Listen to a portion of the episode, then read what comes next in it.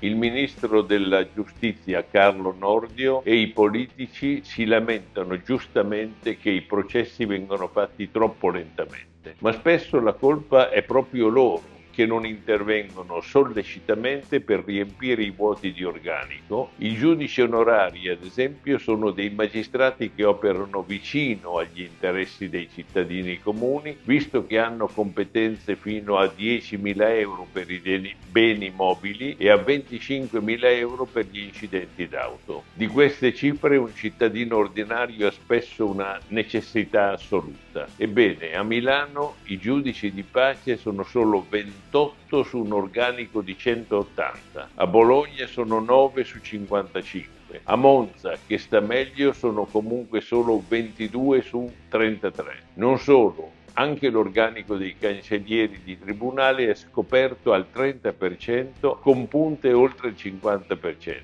Si può quindi dire che in attesa di poter fare le riforme della giustizia si potrebbero almeno fare subito le assunzioni.